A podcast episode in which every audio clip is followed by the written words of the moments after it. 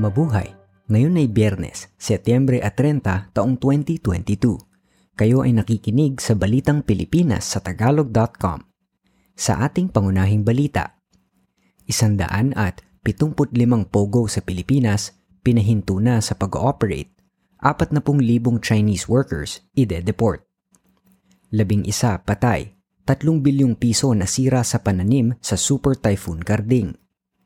Estudyante sa kolehiyo na hinangad na makuha ng maaga ang labing isang milyong dolyar na mana, kulong. Ipahihinto na ng Pilipinas ang operasyon ng isandaan at 75 offshore gambling firms at pababalikin sa kanilang bansa ang 40,000 manggagawang Chinese. Ito, ayon sa Department of Justice, ay bahagi ng crackdown sa online gaming industry – bunsod ng ulat ng pagpatay, kidnapping at iba pang krimen na isinasagawa di umano ng mga Chinese nationals sa kanilang kababayan. Ang mga Philippine Offshore Gambling Operators o POGO na target ipasara ay nag-expire na ang mga lisensya o natanggal dahil sa mga paglabag tulad ng hindi pagbabayad ng buwis sa pamahalaan. Nagsimula ang sektor na ito noong 2016 at lumago ng samantalahin ng mga operator ang maluwag na batas sa paglalaro sa bansa para matarget ang mga customer sa China kung saan bawal ang pagsusugal. Kumita ang pamahalaan ng 7 bilyon at 200 milyong piso noong 2020 at 3 bilyon at 700 milyong piso noong isang taon sa bayad pa lamang ng Pogo.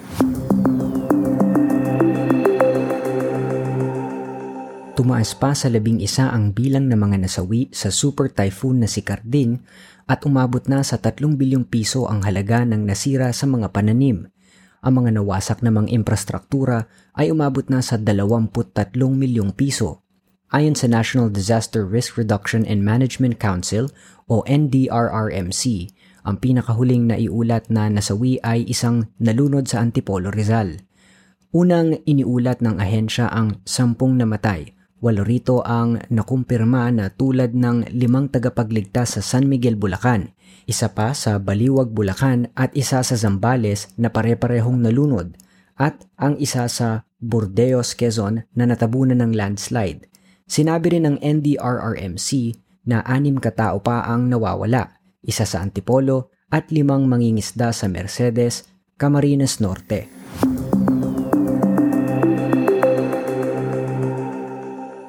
Halos 4 na bilyong dolyar o 235 bilyong piso ang nakuhang pangakong puhunan ng Pilipinas sa biyahe kamakailan ni Pangulong Ferdinand Marcos Jr. sa Estados Unidos. Ayon sa palasyo, ang mga kasunduang pangnegosyo at pangako ay nakuha mula sa iba't ibang sektor na may tinatayang halagang 3 bilyon at 700 milyong dolyar na maaaring lumikha ng 100, 12,000 285 mga trabaho. Ang mga sektor na ito ay kinabibilangan ng information technology at business process management, data center at manufacturing.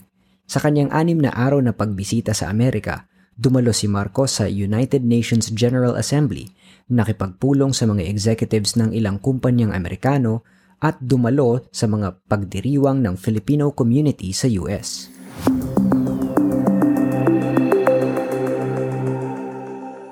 Posibleng magtaas sa singil ng tubig ang mga concessionaires ng Metropolitan Water Works and Sewerage Systems o MWSS sa Enero ng susunod na taon. Ayon sa MWSS, ang humihinang piso laban sa dolyar ang magiging dahilan ng pagtataas singil sa tubig sa Enero. Noong Setyembre 29, ang palitan ng dolyar sa piso ay 58 piso at 77 sentimo. Samantala, Pinagmulta naman ng MWSS ang Maynila dahil sa napakatagal at paulit-ulit na pagkawala ng serbisyo ng tubig sa mga pinagseserbisyohan nito sa nakalipas na buwan. Ang mga customer ng Maynilad na naapektuhan ng paghinto ng supply ng tubig mula Mayo hanggang Hulyo ng taong ito ay makakatanggap ng refund na umaabot ang kabuuan sa siyam na milyon 200 at 64 na libo 300 at 58 piso. Sinabi ng Maynilad na susundin nila ang pinansyal na parusang ipinataw sa kanila ng MWSS at ipinaliwanag na ang algae bloom na nangyari sa Laguna Lake ang nakaapekto sa operasyon ng kanilang water treatment plant sa Putatan.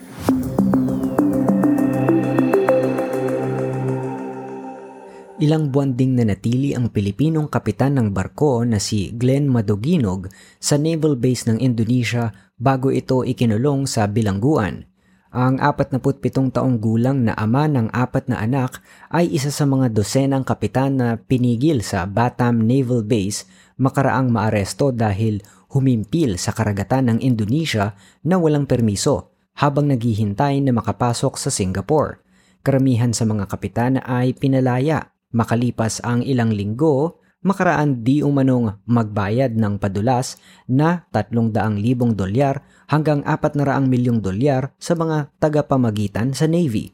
Gayunman, ang kumpanya ni Maduginog ay tumangging magbayad ng padulas kaya't siya at ang kanyang barkong Seaways Rubimar Oil Tanker ay hindi nakaalis sa base ng Batam Island sa Indonesia.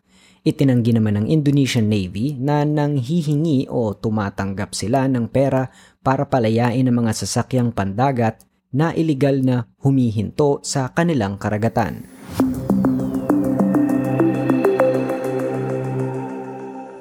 Isang surgeon sa Canada na may lahing Pilipino ang naitalaga bilang senador ng Canada.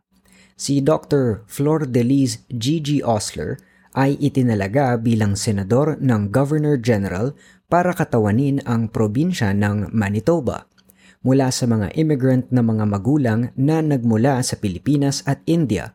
Si Osler ay kilalang siruhano sa buong mundo at nagsisilbi sa Winnipeg, ang kanyang lugar ng kapanganakan.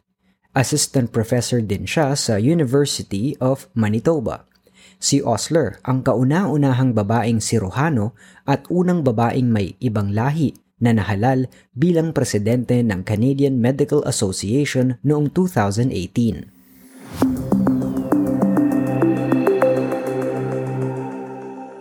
Sa trending na balita online, proud na proud ang mga Pinoy na naglalakad sa makasaysayang Times Square ng New York dahil nakadisplay sa billboard capital of the world ang Chicken Joy ng Jollibee. Bukod sa billboard na nagpapakita ng bucket ng Chicken Joy, isa pang digital billboard na katabi nito ang nagpapakita ng isang modelo ng relo na tila kamuka ng manok. Ang Jollibee ay nagbukas ng outlet nito sa Times Square noon lamang Agosto.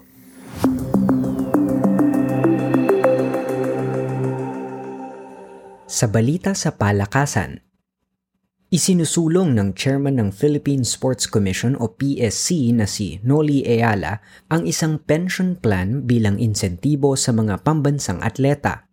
Sa ngayon, ang batas sa benepisyo at insentibo para sa mga pambansang atleta at coach ay nagbibigay lamang sa mga atletang nanalo ng international medal ng 25% sa total cash incentive sa pagsisimula ng kanilang karera.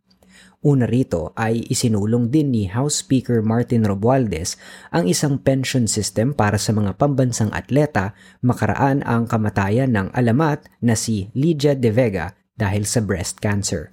Ayon kay Romualdez, kailangang patuloy na suportahan ng mga atleta kahit sila ay retirado na. Samantala, pinag-aaralan din ng PSC ang batayan sa buwanang allowance para sa national athletes – ang mga atleta ay nakakatanggap ng buwanang allowance na 10,000 hanggang 45,000 piso.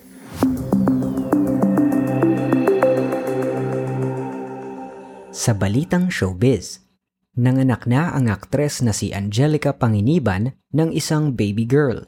Kinumpirma ni Angelica sa social media na ipinanganak niya noong Setyembre 20 ang kanyang unang anak na si Amila Sabine Homan Obin. Ang 35 taong gulang na aktres ay may relasyon sa taga-disenyo ng mga yate at ipinanganak sa Subic na si Greg Homan.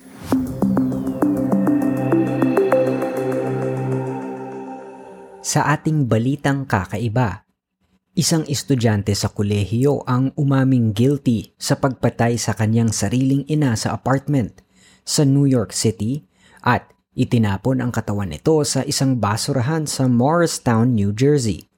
Si Jared Eng, 25 anyos, ay nagharap ng guilty plea sa isang count ng second-degree murder sa Manhattan Supreme Court sa pagbatay sa kanyang 65 taong gulang na inang si Paula Chin.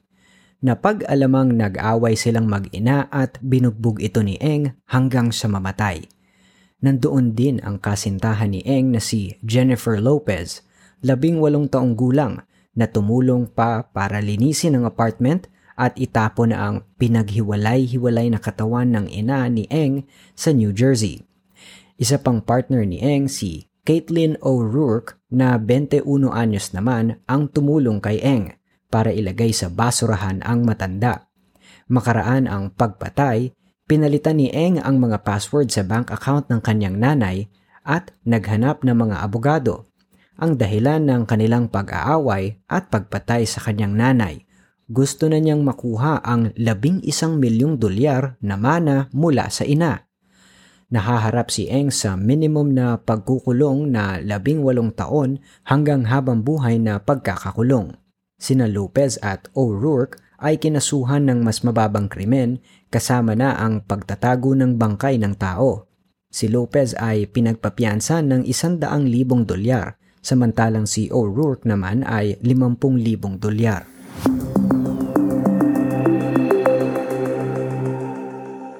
At yan ang kabuuan ng ating mga balita ngayong Setyembre at 30 taong 2022 para sa tagalog.com. Basta sa balita, lagi kaming handa.